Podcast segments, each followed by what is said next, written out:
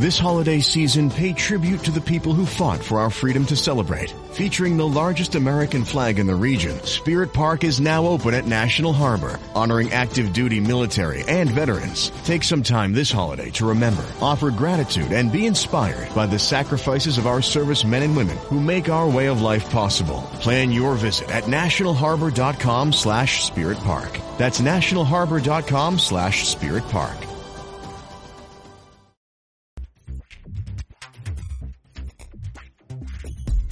Yeah, it's called Conversations with Jeff, not Screaming Matches. Yeah, I, I, I, you and I do not agree on Calvinism. But look how nice we are to each other. I think it's going to really shock a lot of people, thrill a lot of people. A lot of people are going to have to do some soul searching. It's like, you know what? What are you doing? You're spending all your time trying to destroy another Christian day because you don't understand what's going on when you should be out there winning people for Jesus. Right. Thank you for the job you're doing. Thanks for being willing to address these kind of issues. They're vital to the church. I feel sorry for what's coming your way, but God bless you, man. It's it's a good, healthy conversation, and, and let's keep growing together in the Lord. People won't change unless they hear the truth, though, and so we need to know the truth, uh, speak the truth, and then the last one I would say is that we need to stay in the truth, uh, no matter what the consequences are.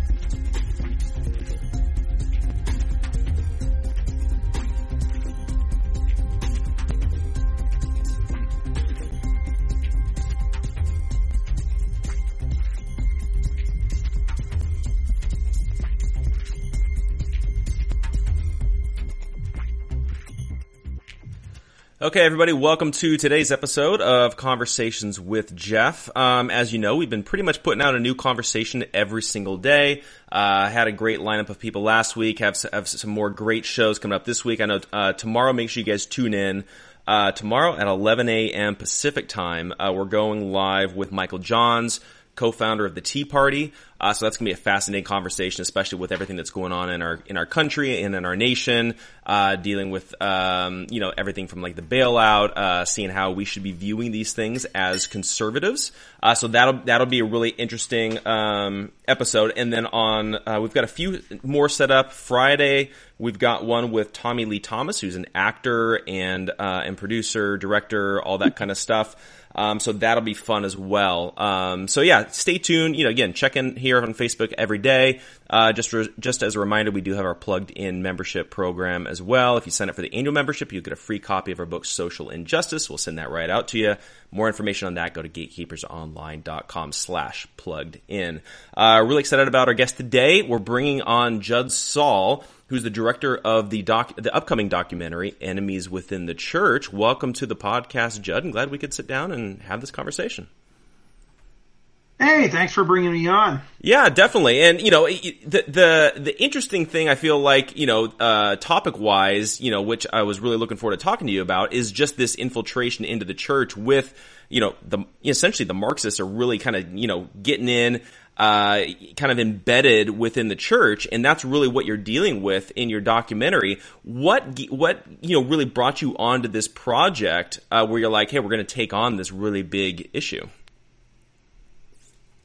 Well, I was working on a film that we released uh, back in 2015 called Enemies Within, which was about the uh, socialist and communist infiltration into the Democrat Party and into our Congress and uh, that, that that put me on a trajectory for like probably a little over two years. I was talking to former KGB agents. I was talking to former CIA operatives. I was talking to people in the FBI. I was talking to national security experts. And during this time, I, I, I working with Trevor Loudon learned how the left operates. I learned their talking points. I learned how they attack, how they get into things, how they get into organizations. I mean, it was like this was my life for like two years, and then um, I've been a been a lifelong Christian. Um, uh, I'm a follower of Jesus Christ, uh, and uh, I was going to my local church, which happened to be a Southern Baptist church here in Iowa. And in the midst of doing this film and doing these documentaries, I walk into church and our pastor starts preaching an entire sermon on social justice. and immediately all these red flags, you know, all, all my alarm bells started going ding, ding, ding, ding, ding, ding, ding. Oh my word. Um, I was like, wow, he just said that talking point, that talking point. Oh, he just talked about this. He just talked about this. And I was like, where in the world is this guy coming from? And why is this sounding like a liberal university, but it's in my what, what I thought was a conservative Southern Baptist church? And so I started digging just on the side for a few weeks and started sending things over to Trevor and asking questions. And I said, and, and I started coming and, and, and discovering all these people. And I, I realized that this was much bigger than just one pastor in my church, that this was a, this was a pandemic happening within Christian conservative organizations. So I started discovering names and organizations and I hand them off to Trevor now, if you have to understand Trevor Loudon, he's known as the commie hunter. Um, there is no man on the planet that understands the left, Marxism, communism, how it works, but not just how it works, but who all the actors are. Trevor has hand entered in a database of over a hundred thousand left wing activists and their in their positions within Communist Party USA, all the Communist Party front groups that exist, who's in the unions, you name it. Trevor is an expert. So I went to him and we just started cross referencing people that are in Christian organizations that have had a long history of Marxist left wing activism, but they're posing as conservative Christians. And so when we discovered that, because I assumed this is what, where we would end up, and unfortunately that's what came came to be, and then we just went from there. And then I, I called a, so I talked to Trevor. I was like, this is our next film. This is what we, we need to expose this right away. And we just started on that trajectory and, and we've been into this, the discovery process since, uh, I'd say 2017. And we're just about hopefully ready to release the film here this summer. Very, very cool. Now, I feel like I feel like, you know, obviously a lot of this stuff has really been festering a lot, um, behind the scenes with it, within the church. But I feel like ever since 2016, 2017, all of this, you know, Marxism and social justice and all of these issues have really come to the forefront, especially within who we thought were the conservative evangelical leaders. What, what, what do you feel like was that turning point where it's like, okay, we're going from zero to 100 and it just happens immediately in 2017? There are three factors um, that have caused this. One, the people who we thought were conservative or at least on our side never were. But during the Obama years, when Obama got a hold of our faith based initiatives program and started dumping hundreds of millions of dollars into this, then people got hooked on the funding. They got hooked on the funding and, and they funded this movement from within our circles. Now, you have to look back. Remember when we had the recession in 08? Right. Institutions are starving for money. You know, people weren't donating as much. There was a recession. The federal government, then Obama got into power. He took over George Bush, Bush's faith-based initiative programs and the federal government started offering grants out the wazoo to seminaries, parachurch organizations, and these organizations since then have uh, thrived on these as part of their survival. And in order to get this money, they gotta they gotta push the talking points. So we saw the major shift happen uh, at the election of Obama. That's when the, that's when the tide started to change. But then what happened was, is after Trump got elected, he kind of turned off the spigot a little bit. And all these organizations now hate Donald Trump. They hate conservatism. They don't like Republicans because Trump had turned off the spigot. And when you turn off hundreds of millions of dollars, that's who they're going after. Now let's look at this from an ideological standpoint. Who does the left blame for electing Trump? All, all of all of us, really. I'll ask you the question. All, all of all of us evangelicals, really. They, they they blame white evangelical Christians for electing Trump. Yep.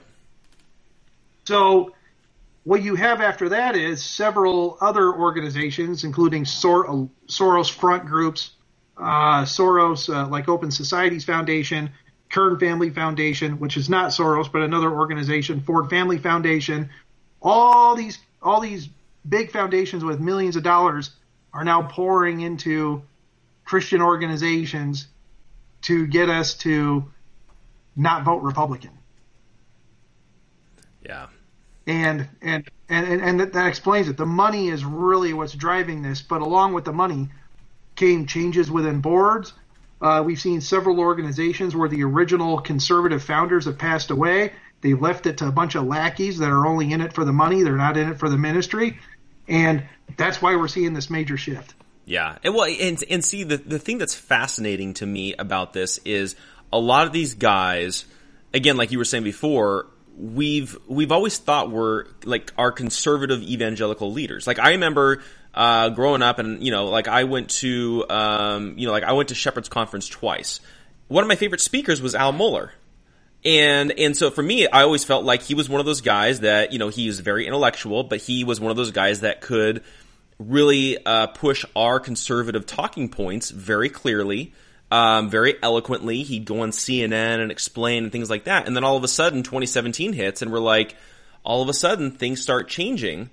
Um, and so, you know, but then the more I talk to people, it just seems like they're like, no, he's always, he's always kind of had this liberal bent to him. And you're just like, well, he hit it pretty well. And I feel like that's kind of one of the problems with a lot of these guys is for whatever reason, they still claim to be conservative, but they're not really. And I feel like that's, that's the interesting what? twist in all this story what what what happened is is that a lot of these guys were liberalized in the late 60s early 70s this is when guys like albert mohler were getting their degrees this is when guys like tim keller were graduating seminary several several of the current i'd say icons especially within the gospel coalition and the new icons of the southern baptist convention all looked up and were part of a leftist kind of Christianity when they were young.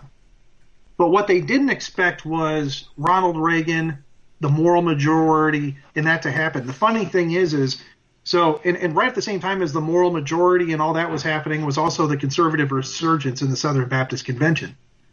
So after when that whole tide happened, all these guys went underground.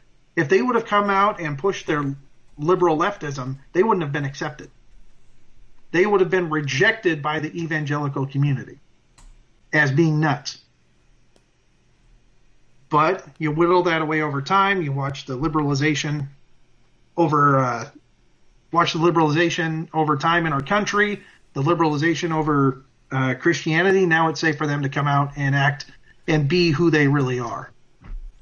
Yeah. Okay. Hold on. I'm just getting a note that we're cutting in and out. Let me just check one thing really quick. Let me see how we're doing. For whatever reason,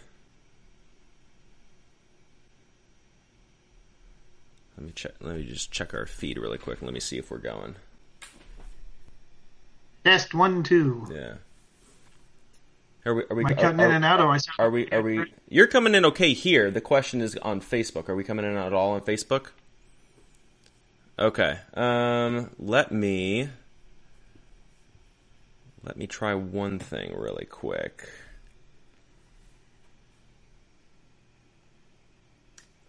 Yeah. Okay. So we're we're go, we're going right now.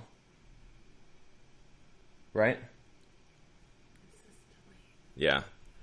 Okay. So yeah. So we'll, yeah. So I think I think we're good right now. So we'll, so we'll keep going. Um, and then I'll just I'll just post post edit later, which which will make it fun.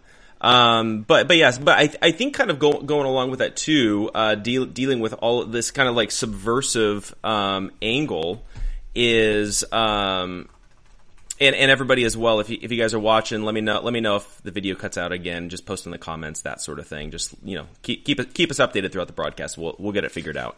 Um, but one of the things that I think that is interesting about what you were saying is you like you look at guys like Al Mohler, you look at guys like Mark Dever. They even now they still claim to be conservative, and so then the question is, are they? Are, is it that they have been lying to us all these years, or is it just that all of a sudden now they're getting sucked back in to the way they were when they were younger in their 20s and college and that sort of thing? And I feel like that's the question that I keep getting asked all the time is have these guys been lying to us all the time or is this just their their failing towards the end of their careers let's say in some of these older guys i don't know if let's just answer this question. If mark dever went woke 15 years ago would he have a thriving successful ministry called nine marks? I don't think so. Thank you. Yep. That's it. Yeah. Well, that's see, the answer. Well see. That that's that's that's and, and, no go ahead. and so, and so, so, so the talking points have been this.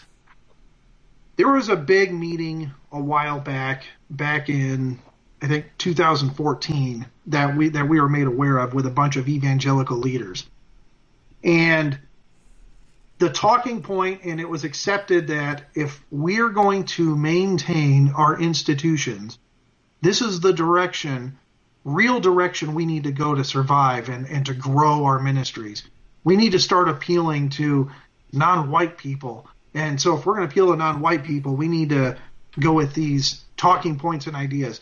Now, I'm just going to say this. I don't think Al Mohler's that stupid. I don't think Mark Dever's that stupid. I, they know exactly what they are doing and what they've gotten involved with. This, this is because what I'm saying is this is not new.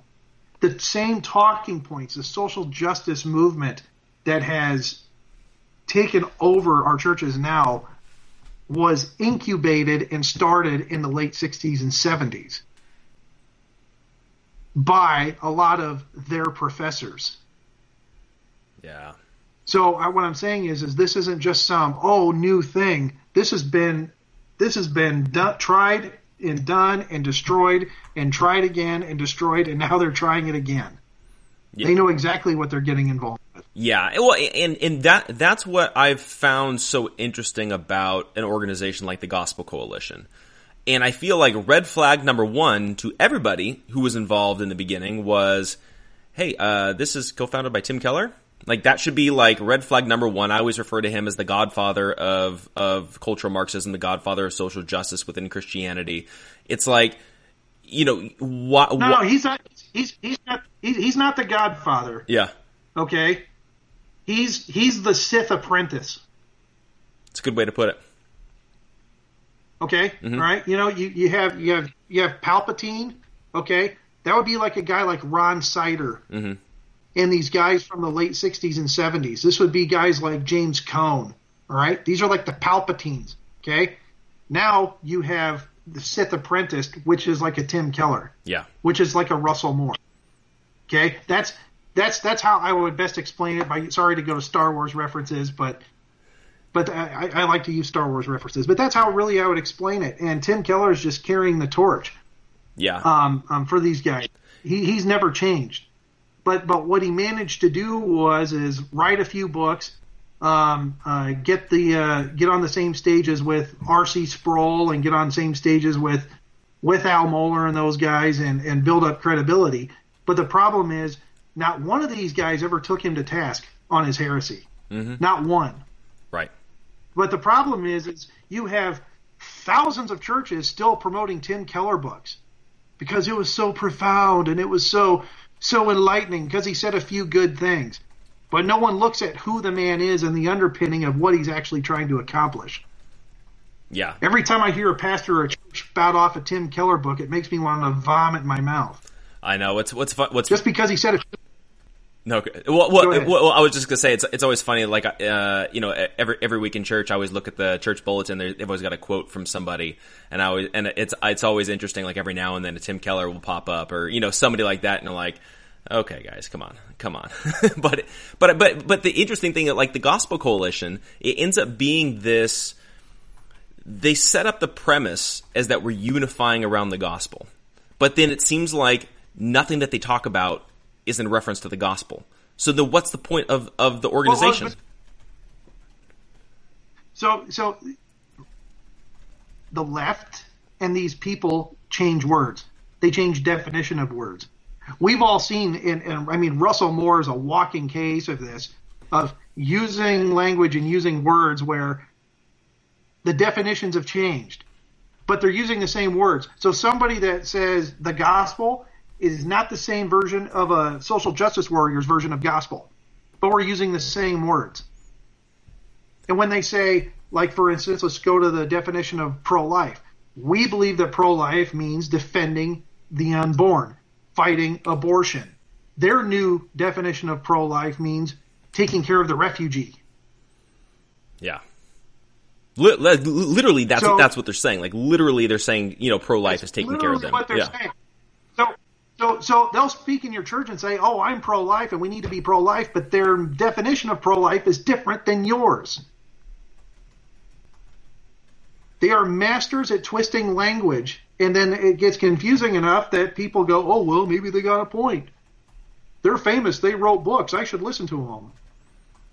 Right. Yeah, and and that and that's part of the problem with with I think where they've been able to gain so much influence and really change the trajectory of the church is that we do have this celebrity mindset when it comes to our pastors and speakers at conferences and things like that, and to where it's like people identify with that pastor. So then whatever they say, they'll go along with you know, even if that's a change or that's a shift in their theology, they'll follow that pastor along.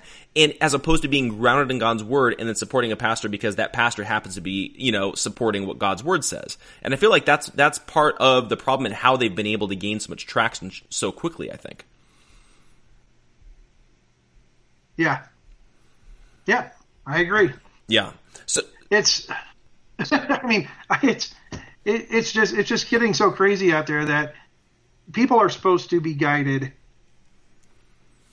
by your by a pastor. A pastor is supposed to shepherd their flock. A pastor is not supposed to regurgitate someone else's book. The only book that they're supposed to regurgitate and and uh, and, and spread to their congregation is the Bible. Now you can be informed on certain things, but when you're preaching out of somebody else's book and you're a pastor, you're not doing your job. Yep. Yeah. And let's let's be honest. It was never supposed to be this way. Never, never, and that, and that's the thing, you know. And I, and I've and I've told I've just I've told this story um, a few times as well. But like you know, I, I, was talking with somebody and they were they were leading like a Bible study, and all they would do is they would keep um, they would keep uh, go, going back and quoting a pastor. And and then what, what what that was like their Bible study, and I'm like, the problem is is that if you put all the premise on that pastor, then what's going to happen is then if something happens to that pastor and they morally fail or they go off the deep end and teach some teach some heretical thing all of a sudden now all of your bible study has been invalidated because y- the whole premise is on this is what that pastor says as opposed to maybe using a quote to support God's word to help you understand it more. But again, the main focus needs to be on God's word, not your favorite celebrity, author, pastor, speaker, and that sort of thing. And I feel like that's really where we've gone wrong and where the lay people are really getting led astray right now. Well, I just say this. Look, there's a Christian industry and then there's Christian ministry. Christian ministry seeks to disciple people, to uh, uh, spread the word, spread the gospel, and and to uh, do all they can, you know, uh, by their calling for Christ. Then there's a Christian industry which isn't motivated by ministry. Yep. And the problem is, is we've conflated the two. Now, there's nothing wrong with someone writing books and, and, and putting stuff out there, but it's to the level of where we put these people. Where, you know, they're, they're, they're, they're men and women, you know, just like the rest of us. And we are not to elevate them above our calling. Mm-hmm. Yeah, for sure. Now, now one of the things that I know you guys have been, you know, writing about and getting the word out about to a certain degree, and we were talking about it a little bit earlier, is the money and the finances that are kind of trickling in from outside the church. If you can kind of talk about that, like yeah. how how are essentially non Christians influencing the trajectory of the church right now? It's crazy. I mean, it's on a massive scale. I ten, uh, I would probably say hundreds of, to the tune of hundreds of millions of dollars are affecting that. And it's so bad that there are larger ministries. I dropped the name a while back, but look at an organization like World Relief. Okay? Most people and most Christians in their churches think that World Relief is an actual Christian organization that is a missions organization that spreads the gospel. False. Not anymore. World Relief, 70% of their budget comes from the federal government for refugee resettlement. And I have it from people within their organization that they are not allowed to proselytize because it offends the Muslims. And so uh, uh, one of their people contacted us and said, "I joined this. I joined this organization because I was called to be a missionary, and now I'm told by the organization I can't preach." This is a roughly about a hundred million dollar a year organization we're talking about. Mm-hmm. The same applies to World Vision. Any major Christian organization that is on the dole for refugee resettlement is not sharing the gospel. They're sharing the government. Yep. And they're doing it with your tax dollars, but they're also taking donations from churches and Christian people from all over the country, telling them one thing while doing another.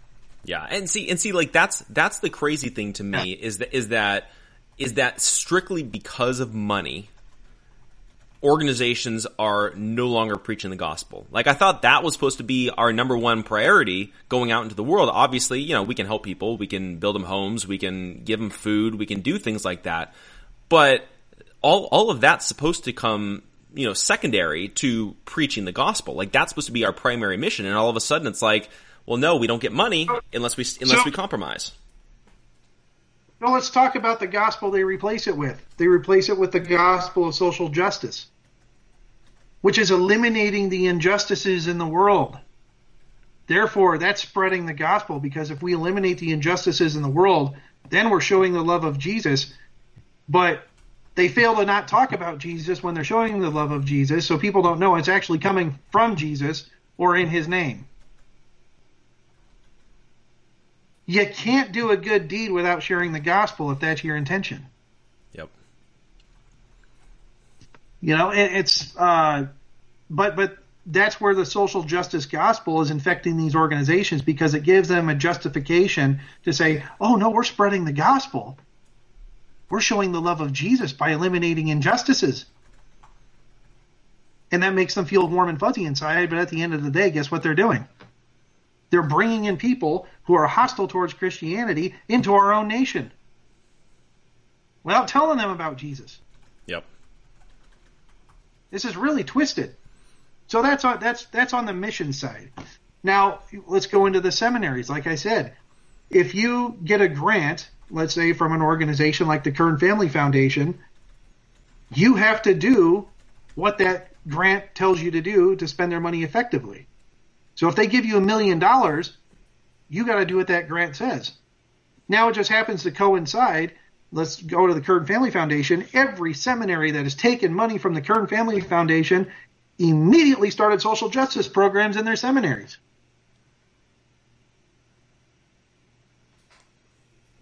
And the Kern Family Foundation, ironically, is working hand in hand with the Acton Institute, Oikonomia Network, and guess who is the architect behind it all of their curriculum? Tim Keller. Of course. Shocker. Go figure. Yeah.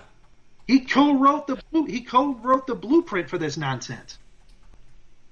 Now you guys have to look up. You have to go back and look up Oikonomia Network and look and and look into these other things. You can look at it for yourself and look at the writings and, and read what it is. But I'm going to tell you right now, if you look at the Oikonomia Network and their plan for human flourishing, it's virtually identical to the United Nations plan for human flourishing, just with some word changes.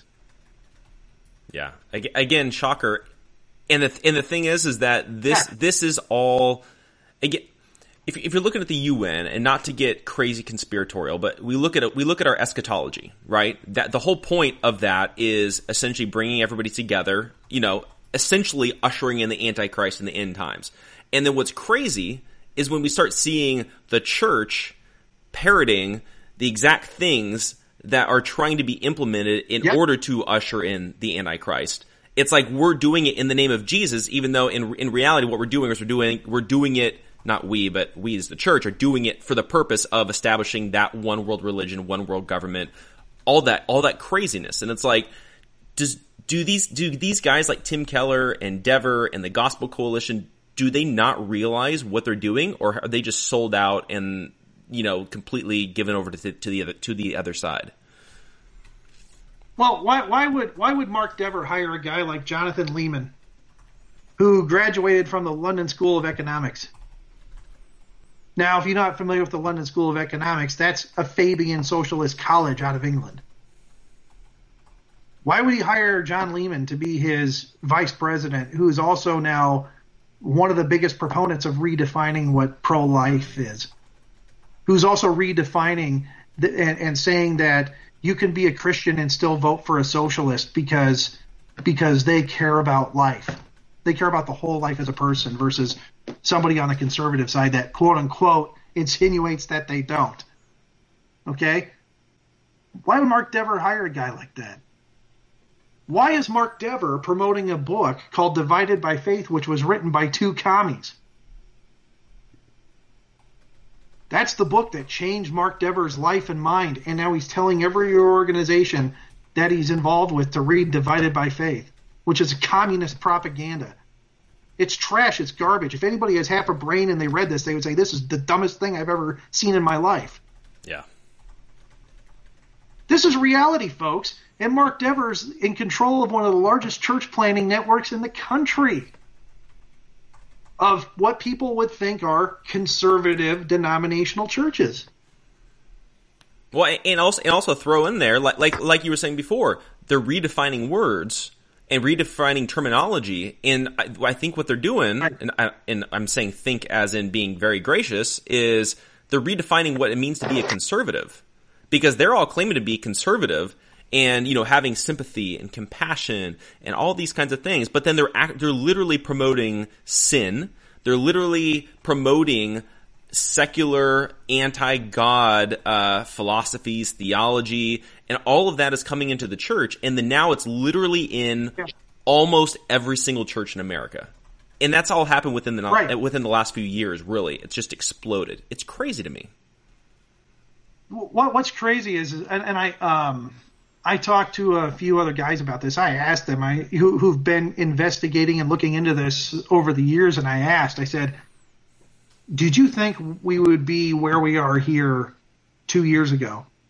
And they said, "Absolutely not. We thought this would take at least five years to get to the point they're at now." But they have escalated it so fast over the past two years. It's it's utter insanity. And the people that should know better, the pastors that should know better, the seminary professors that come to us and give us information but refuse to come out publicly because they're afraid of losing their jobs, should know better. That if they spoke out with the rest of us, they could end this thing. But too many people who know better are afraid to name the names. They're afraid to stand up. And I just want to put this out there. Anybody that's watching this, if you know better and you're not saying anything about this, and when all this goes to hell in a handbasket, it's at your hands. Jeff Dornik is doing his part. I'm doing my part. There are several others of, of us in the fight that are doing our part, but it's going to take all of us to raise our voices to confront this evil and to stop it. But if we sit on our hands because we're afraid of conflict, shame on you. You are to blame. Yeah, no, I, I, I, I 100% agree. And I think that that's part of the problem that, that we're really experiencing right now in the church is that the, the visible leadership isn't actually taking a stand. The, and, and what's fascinating to me when looking at the grand lan- landscape of everything is that it's, for the most part, it's the lay people that, that are understanding it. The lay people that are discerning and like, what is my pastor talking about? The pastors are buying into this hook, line, and sinker. It's the people in the pews. They're like, this doesn't line up with scripture.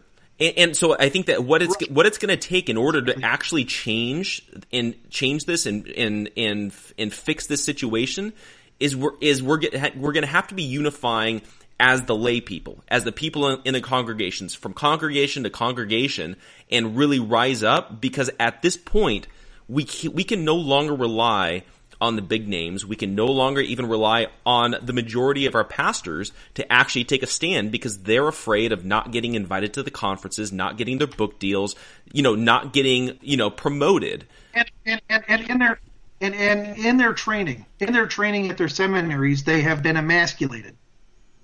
They haven't been trained to be pastors. They are emasculated hirelings. Is what we're dealing with.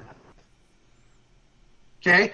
They are taught in the seminaries if somebody has a question about this, if somebody raises objections, if somebody's concerned, you isolate, marginalize, and throw them out of your church because they cause division. Mm-hmm. Rather than questions, rather than uh, have a serious dialogue about what's going on, they marginalize you, isolate you, and kick you out of the church because you're being divisive. I get calls from people all over the country, email, and I, I count. I, I become a counselor to the unwoke because they don't know what to do. They try bringing the issues up, uh, and the pastor gets the deacons to marginalize them. They get the deacons to even even make fun of them for raising concerns about this. Then they're left all alone, and they get shoved out of the church. Yep. Those who know better, those who know what is right in their heart you are the remnant. We are the remnant. And I don't care what it takes. Don't go down without a fight and don't go down silently. Yeah, no, that's very true. And, you know, and, and, and I've had so many people reach out to me and tell me stories of how their church yeah. has um, has actually physically kicked them out of their church. Like I, I had one guy that reached out to me from uh, he lived in the he lived in the, in the United Kingdom, and in his church literally did church discipline on him, kicked him out of the church because he raised concerns that there was a an Old Testament professor from a very prominent seminary here in the United States that was teaching that God and Allah are one and the same and he was citing certain passages in Job and that sort of thing. And it was basically saying, you know, Muslims and Christians, we worship the same God. And he was like, hey, that doesn't seem to jive with me, you know. And so he literally, he got kicked out of his church. And not only was he kicked out of his church, but then they told him, whichever church you go to next, we're going to let them know that you're divisive. Like, that's flat, that's flat out intimidation fa- uh, tactics that are trying, where they're trying to silence you for trying to rise up. So yeah. that's one of those things that we have to understand we're going up against a machine and it's going to be a battle and they're going to use some of those tactics against you. But we're still fighting the good fight. And that's the thing that we have to remember is we're doing this for God's glory, not for our local pastor's glory. And that's the thing that we have to remember. Amen to that, brother. And remember, if you have a pastor that's teaching heresy, he's a heretic. Yep. If you have a pastor that teaches something and refuses to answer questions with you and doesn't engage, now, to be fair, people can go overboard and be very, uh, not go about this the right way. But if you go through the, if you try to go through a dialogue and your pastor refuses to dialogue with you on something he said that is completely, doesn't set well in your heart and is completely wrong, they need to be confronted and the church needs to know about it. Yep. Because what you have is an emasculated hireling, not a pastor. Any pastor that preaches a sermon should be able to back up what he's preaching with the word. Yep, one, one hundred percent agree. Now, for everybody that's watching, I've gotten a few notes that we're kind of cutting in and out. We're not cutting in and out on our end, so uh, the full video will be is, is, being recorded. We'll post it on YouTube and stuff later as well, so that way, if, if you guys are having issues with buffering and that sort of thing, the full video will be available uh, later. So just so you guys are aware. Um, but but again, with, with these pastors and with these guys in the evangelical lead, if we want to even call them like the deep state within evangelicalism to a certain degree, it's like they're doing they're doing everything that they can in order to hold on to their power, hold on to their money, hold on to their status. I mean, you know, what, what's crazy to me is like even looking at the Southern Baptist Convention, we've we've really seen this so much, and a lot of people are even shocked and surprised at their decision not to hold their election this year and they're just they're just going to hold on to their power another year. They just arbitrarily made that made that up on the fly, and you're like, um, guys, this may be a little corrupt here. Uh, you think? you think? Yeah. The the the the bad news is for them is that uh, that's given people more time to set up a resistance. And I'd like to thank the Southern Baptist Convention for delaying their uh, their vote, uh, especially for the reasons of our film uh, and coronavirus. You guys just gave us a grace period. We're going to be out before the next convention. I just want to let you know, and we're dropping names, guys. We're not holding back. Just letting you know. Hey, I, I, hey, I, I, I, again, I'm just, I'm just throwing this out there. But by the time they actually have the Southern Baptist Convention, you can, ha- you can have the full on red carpet premiere right out, right outside their event, and it's like usher, usher all the guys in, and it's like you're, you're good to go. yeah, yeah, I'm just, I'm just saying, I'm just saying, this delay was is, is a godsend for us.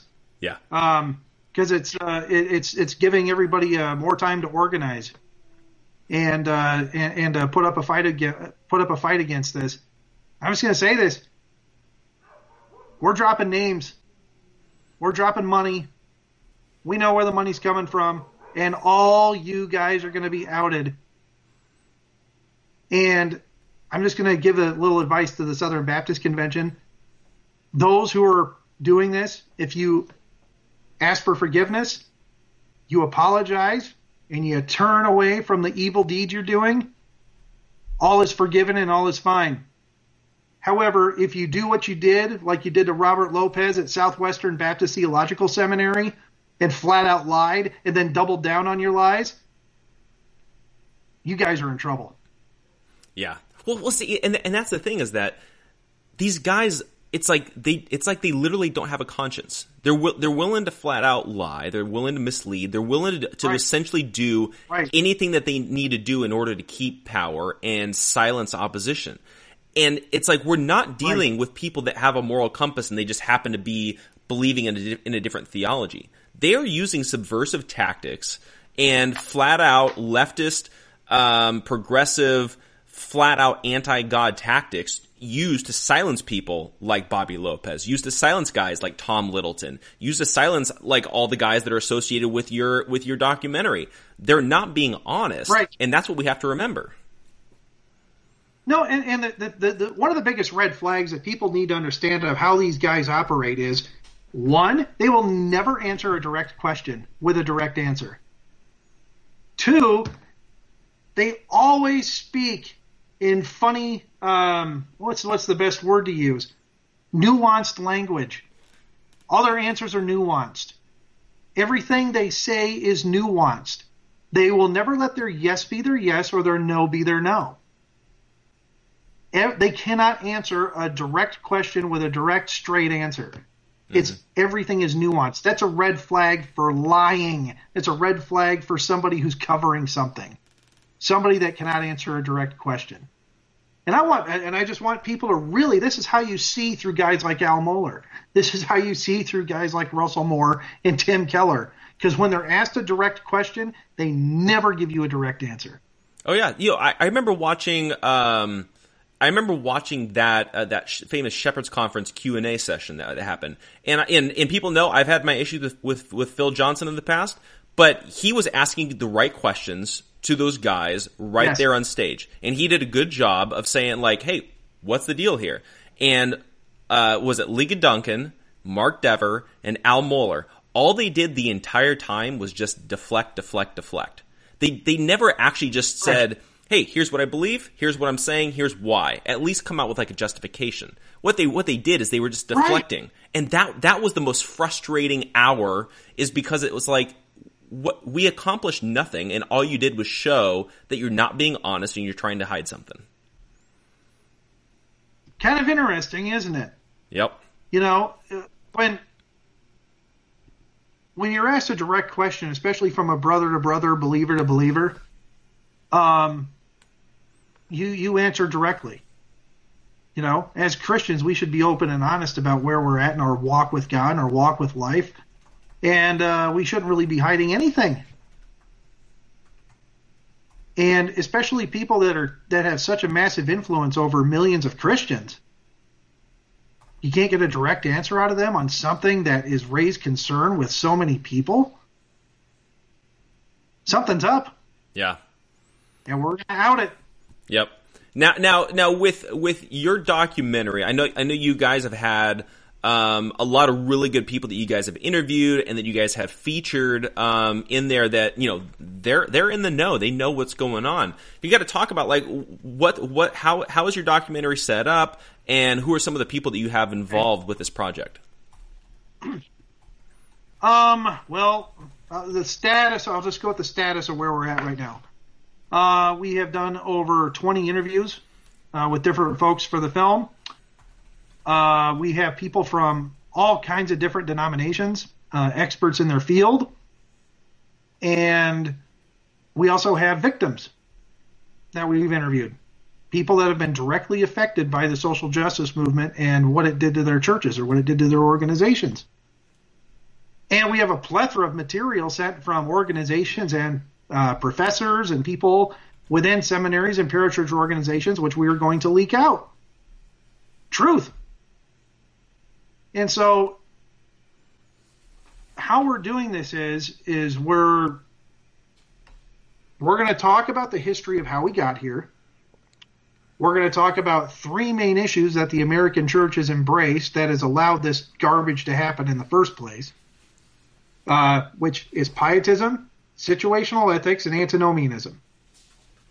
Okay, and we're going to touch on the history of those and how that infected the church, and how that watered everything down to the point that gullible people and laymen and even pastors are willing to accept something as heretical as a social justice gospel.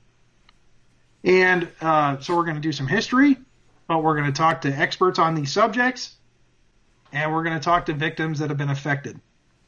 And uh, at the end of the day, it's going to be a very, it's gonna it's gonna really swat the hornet's nest.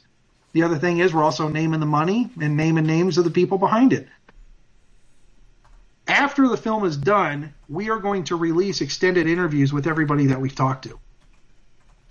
So everyone that we interviewed, we're gonna, you know, to be cleaned up so we don't have the people picking their nose and things like that, and in the um, for the interviews. And we're gonna we're gonna show extended interviews so people can dive into these subjects, be able to get more information out of it. Because, I mean, we are we're getting rid of so much gold and so much great material to fit because we got to fit all this into 90 minutes. And some of these people have said some amazing things that I was like, wow, but I can't throw that in the film. So we're in the middle of putting this thing together in post. We still have more shooting to do. Um, we're still behind on our budget. Uh, we're still looking for the money to finish our post production and to do our last round of filming. Uh, and so um, that's kind of where we're at. This has been grassroots funded for the last two years, and that's how long it's taken us to get to this point.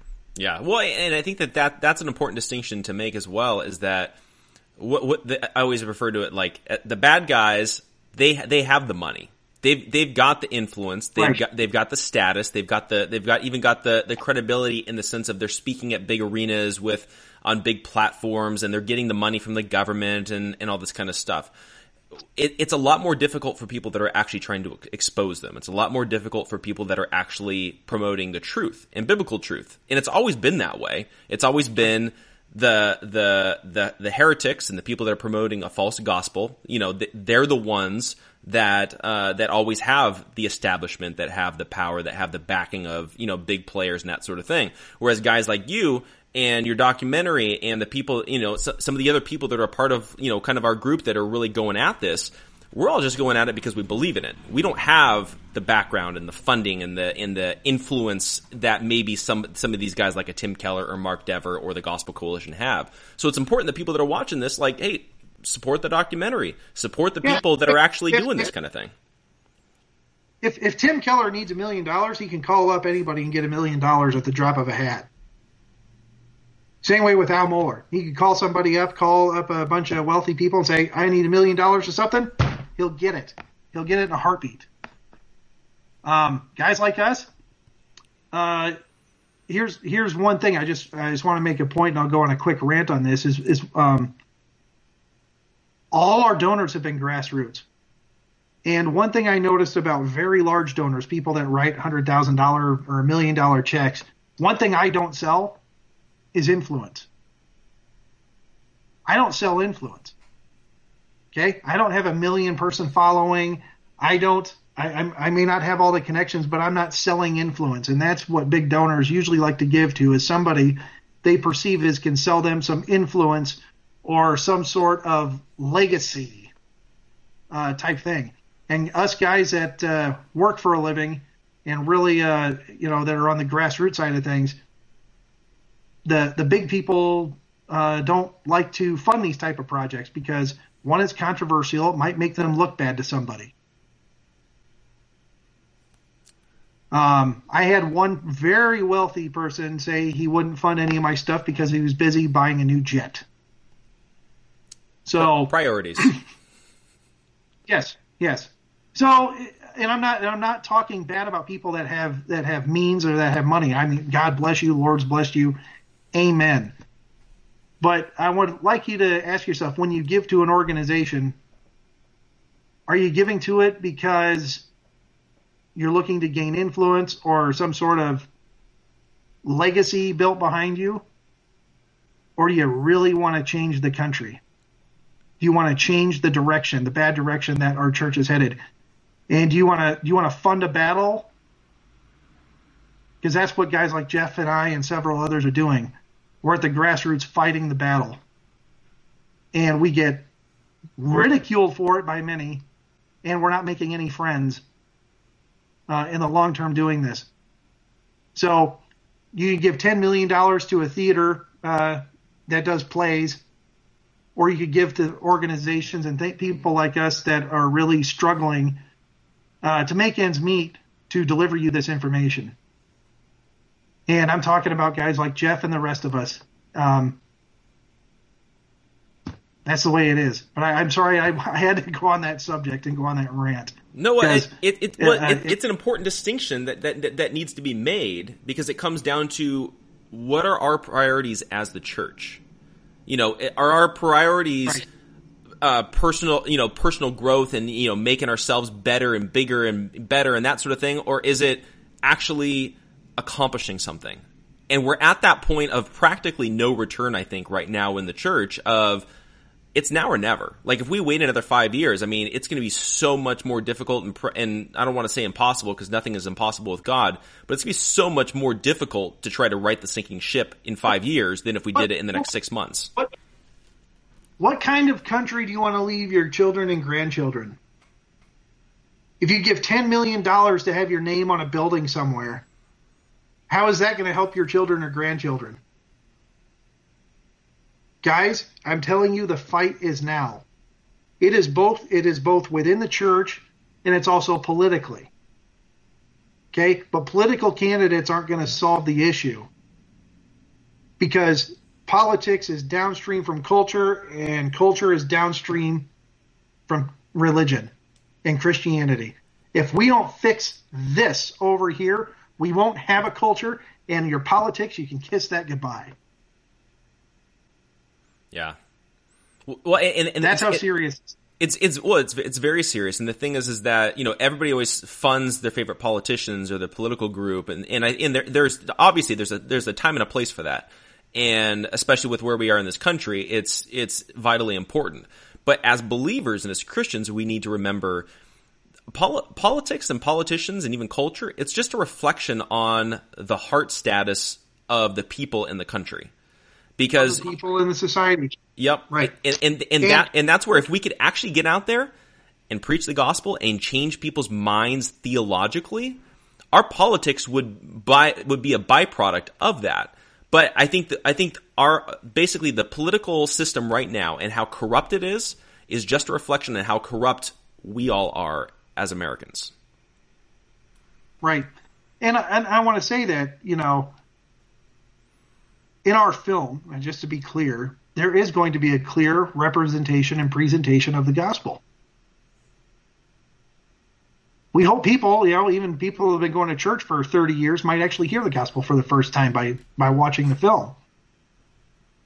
And people have to realize, and you have to think long term. Typically, conservatives think short term. They look at the next election or the next little thing that's happening there. We need to be looking at things 30 years down the road because that's exactly what the left has been doing. Yep. That's what the secular humanists, the Fabian socialists, the Marxists have been looking at a long term plan for over the last 50 years. And it seems us on the conservative side always look to the next thing that's like six months or a year down the road. We are not thinking long term. And we need to change our thinking to thinking long term for the future of our country. What I 100% agree, and I think that, that that's why that's why I think it, it's so important that we do have like a documentary like Enemies Within the Church because it, it is exposing uh, their strategy, their ideology, but then also the compromise that we're seeing with these guys that are in the church, and they've been they they've, they've been prominent leaders for the last 20 years, and um, Right. And, and obviously they've got a long term game. We need we need to match that or beat that even with our long term game, and that's really comes back to the gospel, biblical truth. Like it's not that difficult, but at the same time, it takes people to actually do it. And I want to make one thing clear, and because I've I've had to say this because we've taken on Campus Crusade because they've gone woke. Guys, sorry to drop their name. They've gone completely woke and gone social justice. It's abs- it's horrible what's happening over there. But we've been accused of we're just out to tear down people and tear down organizations. We're just we're just out to be mean and divisive because they're using you know they've been trained to hate people like us guys, our whole intention is to stop the nonsense, is to kill the heresy, is to preserve the organizations that have been built to serve Christ. We don't want them taken over and we don't want them ruined. So if we call out a name and we call out an organization that has a soft side and a soft spot in your heart, we're doing it for a reason, not to tear down an organization. We're doing it so you can call them up and say, stop. This is not why we supported you. Well, you know, That is why we're doing this. Yeah, and, and, and to be fair though, not it's not that it's not that all of us who are actually in this fight are just in this to tear down big names. But some of these organizations they they do need to be torn down not just because they're a big name, but it's because they're actually preaching a false gospel. They're they're preaching heresy. And that's what needs to be confronted. That's why they need to be torn down. And the thing is, is that until we take on these these big guys, like like the people that you're going to be exposing in your documentary, the good guys, which is typically this this the medium to small preachers, they're, they're never gonna ha- they're never gonna be able to get out there in the same way to actually be preaching the gospel because everybody's just so focused on the Al Mohlers and the Devers and the gospel coalitions and all that kind of stuff. So it's kind of this And that's- and two, twofold strategy going on. I think. Exactly. Exactly. So and the film is calling up a, the film is calling up a remnant of pastors and of lay Christians across the country to say, let's work, let's unite together, let's get back on the right path here. And we are not taking, we're not nitpicking on different denominations. And different denominations might have a way they like to do things here versus another thing here. This is an Orthodox Christian film. So we're not getting in the Calvinism versus non Calvinism arguments. We're not getting involved with that stuff. What we are identifying is the enemy coming in from outside that is now within our churches because both Arminians and Calvinists and Lutherans and Wesleyans and everybody else are all affected by this. yep. And the, the thing is, and I want to get this through to people, the thing is, if we don't kill this beast, if we don't put to bed the social justice nonsense and have a Christian Orthodox conservative resurgence, guys, we won't be able to argue these other positions later. Yeah, no, that see, see that, and that, and that's the thing that we need to remember. And, and again, because you know, I, I'm a five point Calvinist, I'm a cessationist, but through through this fight and through through this um, through this whole ordeal, you know, I've built so many great relation, relationships with people that are charismatic, are free grace, totally disagree with me on, on a lot of these theological issues. But the one thing that we all agree on is we agree on the gospel. We, we agree on the, on the supremacy of God's word. And then we also agree, hey guys, there's a problem here. And we're going to have to unify with people that maybe don't line up with every single little theological issue in order to beat this big monster. And then we can go back to lovingly debating with each other and have and having these these other battles over over these different theologies, which I think we do need to have those conversations. But let's not lose yeah. sight of the big purpose right now, which is saving souls and saving this church from completely imploding right now. Amen, brother. So so if, Amen. So so if people if people want to support you guys and support the documentary, what's going to be the best way for them to do that? enemieswithinthechurch.com. Go to our website, www.enemieswithinthechurch.com. And uh, all your donations are tax deductible. Um, uh, Cornerstone World Outreach uh, is uh, uh, helping fund this project. Your donations go to Cornerstone World Outreach. And, you know, where else can you give a tax deductible donation that fights Marxism? not too many places, especially within the church. And uh, guys, we need financial support. We need your prayers, and pray for guys like Jeff. Pray for Jeff Dornik. Pray for other people that are in this fight. This is a very lonely road, and we need prayers, and we need prayers for protection. And the other thing, uh, if you guys haven't known about the film or what's uh, what we've been up to, if you guys have research or stories, send them our way. Send them through the website. Um, all information is good information as long as it's not too crazy. and I say that within reason. But but if it pertains to the subject or something that's happened in your church or things like this, uh, we document everything. Uh, send us material, um, and let other people know about this important project. Um, we we can't do this without you or your help and uh, we're very grateful. Yeah, well, and, and see, and see, yeah, as well. This this is the reason. This is why a lot of you know everybody always talks about like a grassroots movement, right?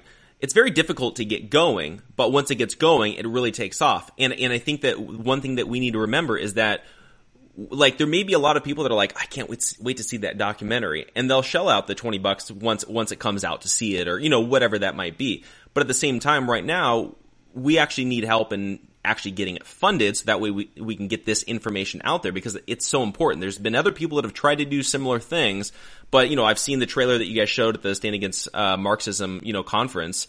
And I, I, think it's gonna it's gonna be a one of a kind uh, documentary that's really gonna dive into these issues, and it's gonna take individual people that are willing to support something like this in order to actually get this out there and really take on the big dogs that you know everybody seems to be talking about on small levels but it's like we need to unify we, we need to actually get something like this out there correct correct so, yeah, so i thank you uh, mm-hmm. no i was just gonna say so so everybody as well if you guys go to enemieswithinthechurch.com uh, you guys can help, support, you know, keep up on what's going on. I know they put out information and things like that as well. Um, but yeah, thanks, thanks, Judd, for coming on. I really appreciate it, and you know, definitely keep up the good work with everything you're doing. Because you know, it's definitely needed right now in the church. I appreciate your work too, sir, and uh, may the Lord bless your ministry. Thank you. Thank, thank you very much. I really appreciate it. And then uh, for everybody as well, uh, we will be back here uh, tomorrow. 11 a.m. Uh, with Michael Johns, again, the co-founder of the Tea Party. Going to have a fascinating uh, conversation with him. Uh, last time he was on, we had, we had a great time. Really looking forward to uh, this next one as well. Um, and then also as well, just wanted to remind you all, we do have um, a project that JD Rucker from NOQ Report and I are working on. If you go over to uh, AmericanConservativeMovement.com, you guys can uh, fill out or you know submit your email We'll, we'll be making some announcements here pretty soon, uh, very soon actually, but it's going to be a really exciting thing to try to unify people around conservative values, especially as we're seeing the big, uh, big government, um, ideals really taking over our society in general. So, want more information on that? AmericanConservativeMovement.com. And then we will see you guys back here tomorrow.